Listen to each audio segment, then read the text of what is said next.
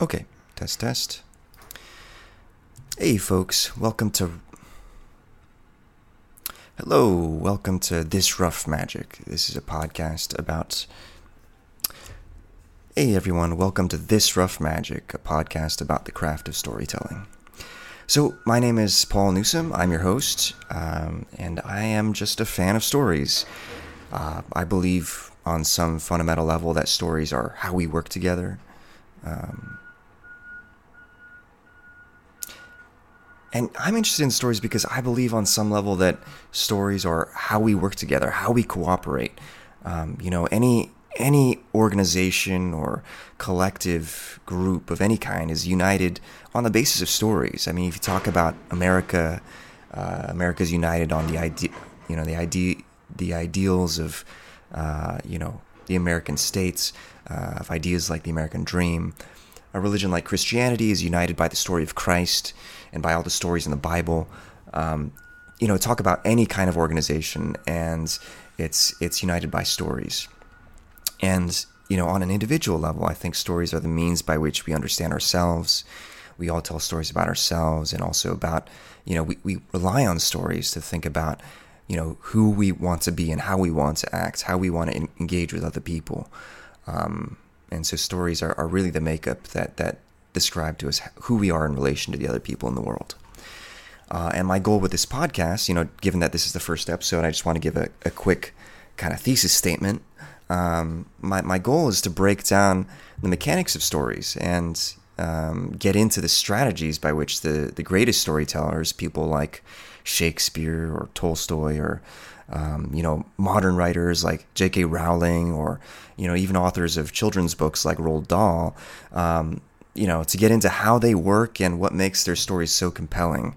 Um, I think you know in each of these cases, you know. Uh, they, they've become popular for a reason. You know, they, they've got a certain art and a magic to what they do. Um, and I, I'm looking to dig into that to understand, try to understand some of why that is. So, given that this is the first episode, I wanted to start off, you know, with something, you know, like a, a, a light meal, a light meal, uh, an aperitif, so to speak, um, something short and humble. So I thought, why not start with uh, Chekhov, who is, uh, uh you know, understood to be perhaps uh, the greatest short story writer of all time. Um, so if you don't know about Chekhov, um, we're talking about Anton Chekhov. He is a Russian writer. He lived in the late 19th century, born 1860, died 1904. Uh, wow, he died pretty young. Uh, I didn't. I kind of didn't realize he died so young. Um, but he's best known for his plays and his short stories. Um, oftentimes, you know, I, am I'm, I'm always scouring the lists of like greatest of, and um, if you look at lists of like the greatest uh, short story writers of all time, he's typically at the top. Um, and if you look at lists of the greatest playwrights of all time, um, oftentimes he's in kind of the top three. It's usually Shakespeare, and then second and third, it's usually between Ibsen and and and Chekhov. And um, Ibsen and Chekhov were working uh, at around the same time, you know, kind of late 19th century, uh, and so obviously qu- quite quite quite a bit removed from from Shakespeare, who, who was working kind of the late 1500s, early 1600s. Um, and they, they together kind of represented this this new modernist uh, uh, aesthetic or ethos when it came to to playwriting. Um, and uh, one one of Chekhov's kind of signature uh, innovations in, in in the theater was this idea of the anti-play, uh, a play essentially where nothing changed, which was you know a marked difference from from uh, the plays of Shakespeare where a lot changed. Um, and we can talk about that on another occasion, but right now we're talking about stories. So, and, and stories were, were how Chekhov got started in the game. Um, uh, one of the notable facts about Chekhov was the fact that his whole life he was a physician, he was a doctor, um, and that was his primary profession. Um, it wasn't, uh, you know, uh, you know, he, he, he for much of his life was interested in writing, but uh, he didn't really dedicate much time to it until uh, he he found some success with it. And I feel like there's something instructive in that um, for those of us who are you know like trying to make a go writing. Um, he he got started in in publication when he sent a very short story to kind of a a local journal, and got accepted and got some encouragement. Um, uh, and it was only after he found that little bit of success that he continued to write, continued to submit stories, and then eventually, you know, iteratively, step by step, became, you know, um, you know, a, a, very widely published and widely known author. Uh, and the lesson I'm taking from that is just the fact that, like, you know, you got to start small. You got to start with something small, and then, you know, once you've found su- success, that you know, once you've gotten some feedback, some positive feedback, um, that's a good way of knowing. Okay, you know, I've got some success here. Something, something about this is working, so I should probably lean into this. Um, and so, yeah, going back to that point about him being a physician his whole life, um, he he uh, you know he, he was reported as saying when you know there's this famous quote where he said medicine is my wife and writing is my mistress whenever i tire of one i go to the other um, you know obviously that the way he frames that that's he's he's a man of his time. And so you know i guess mistresses mistresses might have been a fairly common thing for for people of that time. But um, i guess just the notion of of of the fact that he had this kind of balance in in his life um, where uh, you know he he had a full time job, and you know he did writing on his side, and uh, uh, it's it's not like he didn't um, value his his his work as a physician. He he prized it, you know, very dearly, and um, I think the fact of that balance actually comes through in a lot of his writing. Um, he had an interest in people in the same way that he had an interest, you know, had the kind of interest that would have been required of a physician. You know, he, he had to pay attention to the way that people lived their lives. And that kind of attentiveness is, is, is very much visible in his writing. Um, you know, you can kind of think about uh, the whole 20th century with modernism, postmodernism, you know, the most famous writers of that era. You know, we've got people like James Joyce, Hemingway, um, Fitzgerald, um, you know, later on we've got people like Thomas Pynchon. Um, I, you know, I feel like you can think of that whole century as being a little bit self-obsessed. You know, the the primary phenomenon of the writer in that age was kind of the writer celebrity. You know, someone like Hemingway really epitomizes this, where um, on the one hand, he, he wrote stories about people, but the most prominent character in all of Hemingway's canon I think you can't deny that it's that it's Hemingway himself. You know, uh, when you think about Hemingway, you think about Hemingway. You th- you don't think about his characters. Um, and the same with James Joyce. You know, like you think about James Joyce, not his characters. Um, and you think about his characters only insofar as uh, the person of James Joyce comes through his characters. I mean, uh, um, Bloom, Leopold Bloom in Ulysses, uh, you know, he he really is kind of a stand-in for for um, for James Joyce himself in the same way that Nick Adams is a stand-in for Hemingway himself. Um, and I think you know that's an interesting model that I'm going to dig into later. I think that's a really compelling kind of way to go about being a writer. Um, but I, you know, I bring those examples up, uh, you know, to to serve as counterpoint to what Chekhov was about. You know, both in his I, both in his plays and and his stories. I think you know he's very much obsessed with other people and and how they're different from other people. You know, um, in some senses, a story is not worth writing for Chekhov unless he's got kind of an in- interesting character to to tell that story about. Same with his plays. You know, a play is an interesting medium, and for a lot of people, it just doesn't stick. A lot of writers just can't make plays work. I mean, notably James Joyce. You know, he wrote some plays that were unsuccessful, um, and I think it speaks to this fact that like you kind of can't get away with writing a play unless the characters themselves are alive. You know, they have to kind of stand for themselves, and it takes a writer of a certain kind of sensibility to make that work. Um, I don't think it's any surprise that oftentimes, uh, you know, our most famous playwrights are socialists, you know, or people who are socially minded, uh, because there's the people who are, you know, their focus is on other people rather, rather than themselves, right? Um, and Chekhov was was definitely a writer of that ilk. Um, and so, you know, again, he was most famous for his short stories and his and his plays. Um, and uh, when it comes to his short stories, I mean, he's often um, described as being kind of the grandfather, the father, the progenitor of the modern short story, and it's often said that you know the modern short story owes owes all of itself to you know to Chekhov. Um, and I, you know, I I'd heard that a number of times. Like, I got to be honest, like I don't completely understand why that is. Um, I think I would need to know a little bit more about you know short story, read a little bit more comprehensively to understand that. But I think at the the essence of it is kind of this notion of the model of a short story. You know, like what is a short story?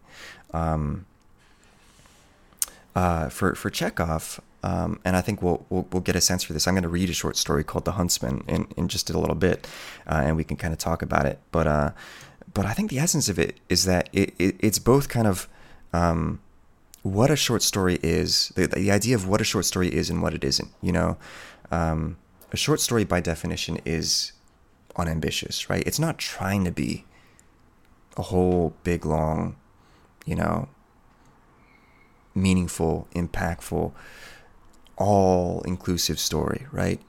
Um, a, a, writer, uh, you know, I forget who it was that said this, but a writer once said that the novel is an exploding universe and a short story is an imploding universe. Um, and I love that comment because it, it really kind of captures, I think, the essence of the short story in the style of Chekhov, what, what a short story is like. You get the sense that even before, even by the time that the story is started, it's already begun to end. Um, that notion of an imploding universe. Um, and it's it's by definition kind of unambitious. It's uh, it's it's almost just a sketch of a moment and nothing more. You know, uh, a brief moment in time, a couple of characters, you know, a, you know, a little bit of interaction, and then it's over. You know that that's what a short story is, um, and you know, I, I think the point of it is that it's you're expressing some, you know, and I think about this relative to basically any medium, whether you're talking about a short story or a film or a novel. Um, it's it's an idea that can be expressed only in the form that it's expressed, right? You can't translate or transcribe. Uh, you can't translate a short story, right? It is what it is. You can't express the same sentiment, the same idea in an essay. It just can't be done, right? The same with a novel. Um, and the concision is integral to the, the, the, the medium of the short story. Um, so that's that's a few comments. Um, I'm sure there's stuff that I meant to, to mention, but that I missed. But um, for the time being, I'm just going to read this story and then talk a little bit about afterwards. But um, but here's the story. It's called The Huntsman. Uh, it's by Anton Chekhov. It was published in 1885. And here we go. A sultry and stifling day. Not a cloud in the sky. The sun scorched grass looks bleak, hopeless. There may be rain, but it will never be green again.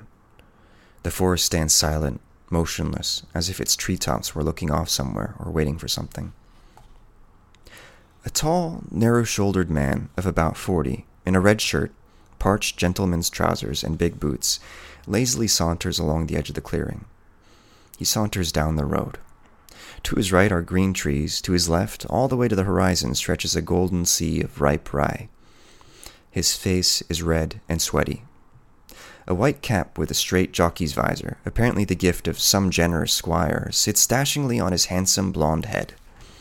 Over his shoulder ha- hangs a game bag with a over his shoulder hangs a game bag with a crumpled black grouse in it. The man is carrying a cocked double barreled shotgun and squinting his eyes at his old skinny dog, who runs ahead, sniffing about in the bushes. It is quiet, not a sound anywhere. Everything is alive. Everything alive is hiding from the heat. Yegor Vlasic, the, hun- the hunter suddenly hears a soft voice. He gives a start and turns around, scowling.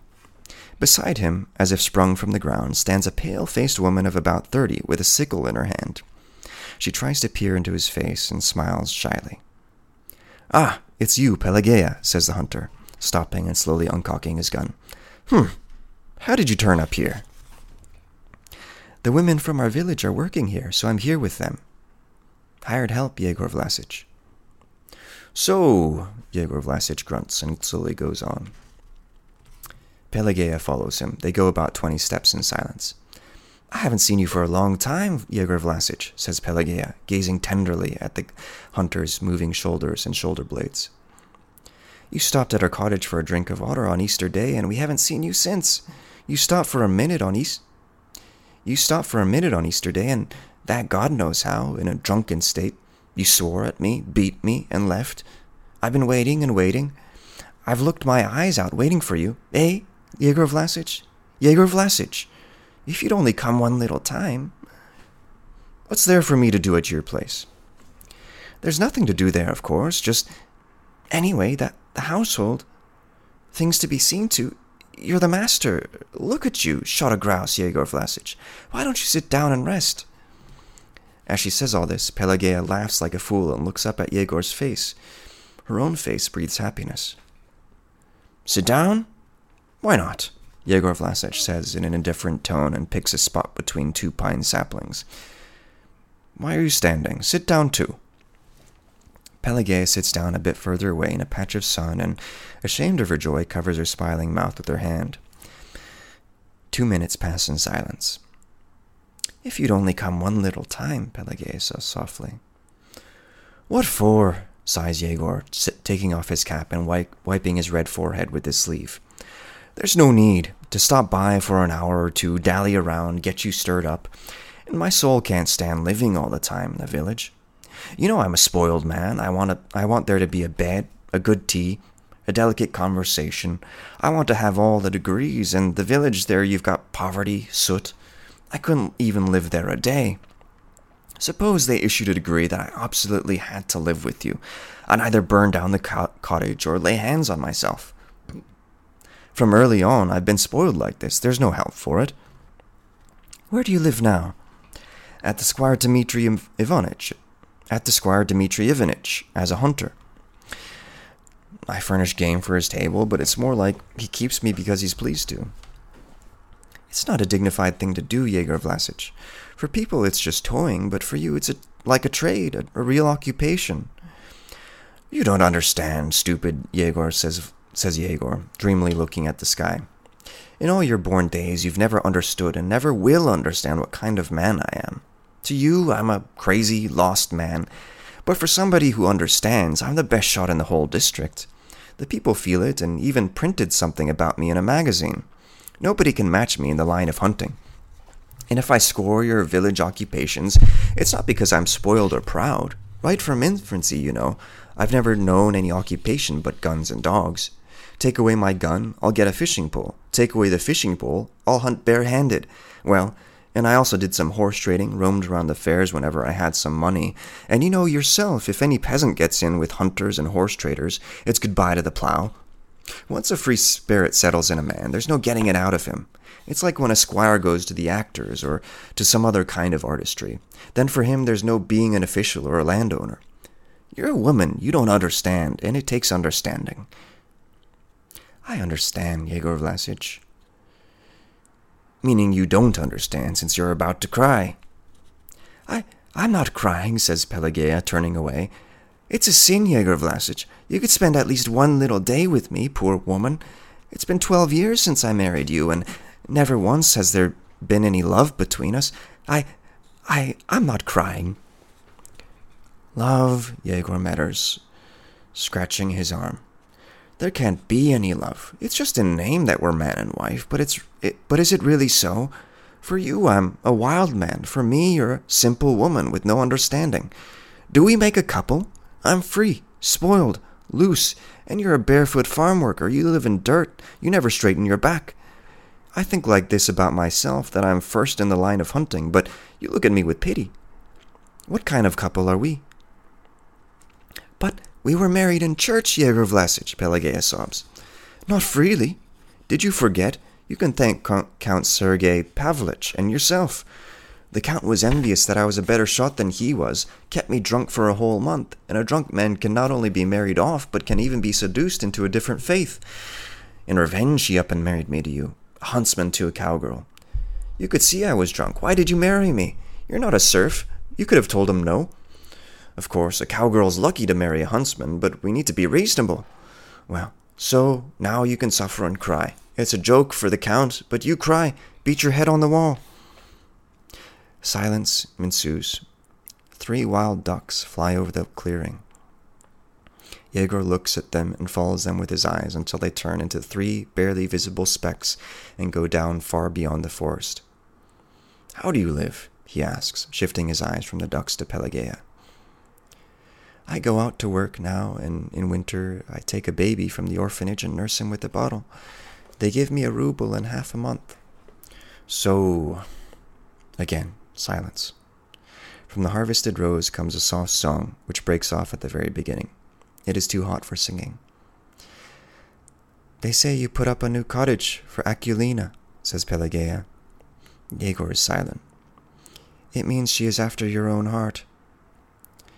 That's just your luck, your fate, says the hunter, stretching.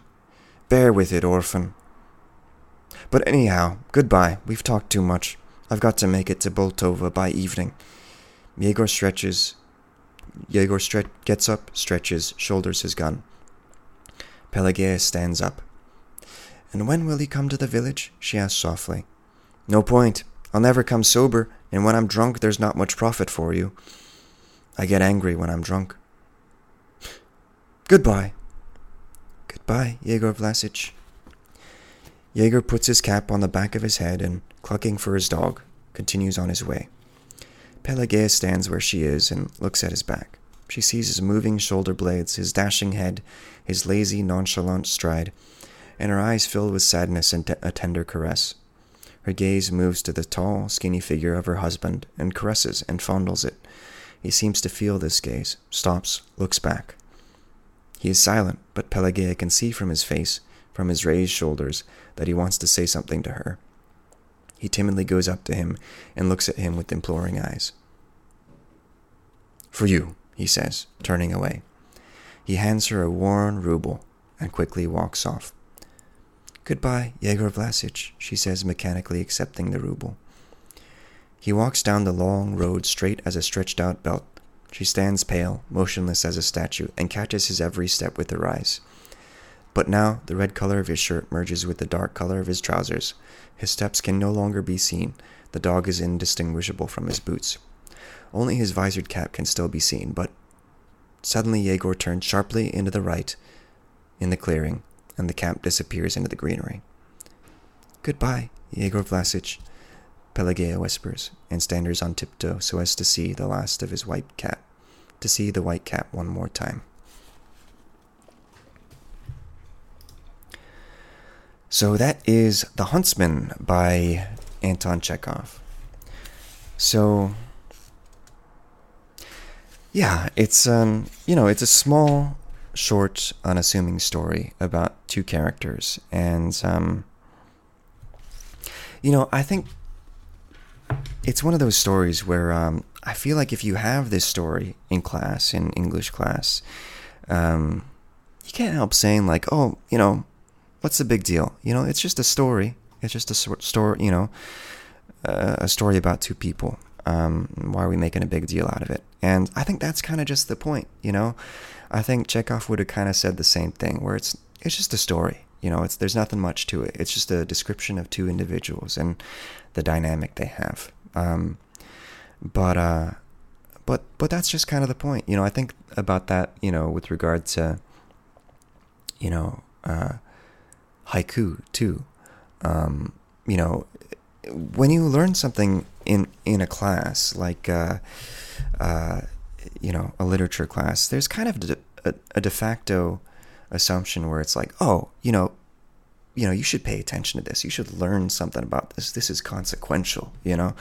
Um, but I think honestly, that's kind of the rever- you know, the opposite of the message you should be getting with, um, with something like a, a, short story by Chekhov or a haiku by Basho. You know, the, the the whole point kind of is that there's not much to it. You know, and um, you know that said, you know, I think there's there's a lot of artistry at work here. You know, in in the fact that you know, we've only got I don't know how many hundreds of words this is, but it can't be more than a thousand, a thousand or so words, and uh, we've got you know the perfect um, encapsulation of this dynamic between these two characters. Um, so on the one hand, we've got Yegor, the the huntsman, um, who is the quintessential.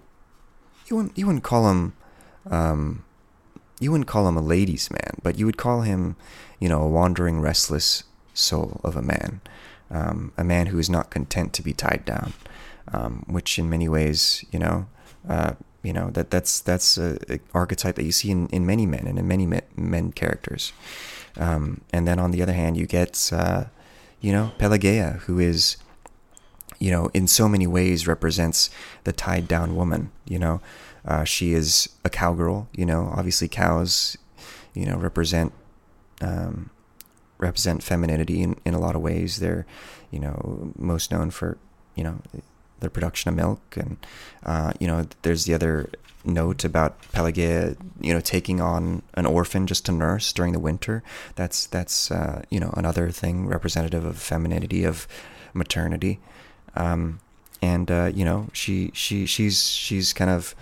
Um, you know, uh, settled down in a house and, and just wants, you know, this, this man to come and, and, and stay in, in, in the house. And, um, you know, I, I think, I think, uh, you know that's the beauty of of the technique that's at work here is that you know everything every small little detail about uh, about these two characters about Yegor and about Pelageya works towards painting the picture of this dynamic and how they're different and the tension between them, which is that Pelageya wants him to settle down with her and and Yegor does not want to settle down. He's a huntsman. He goes out and hunts.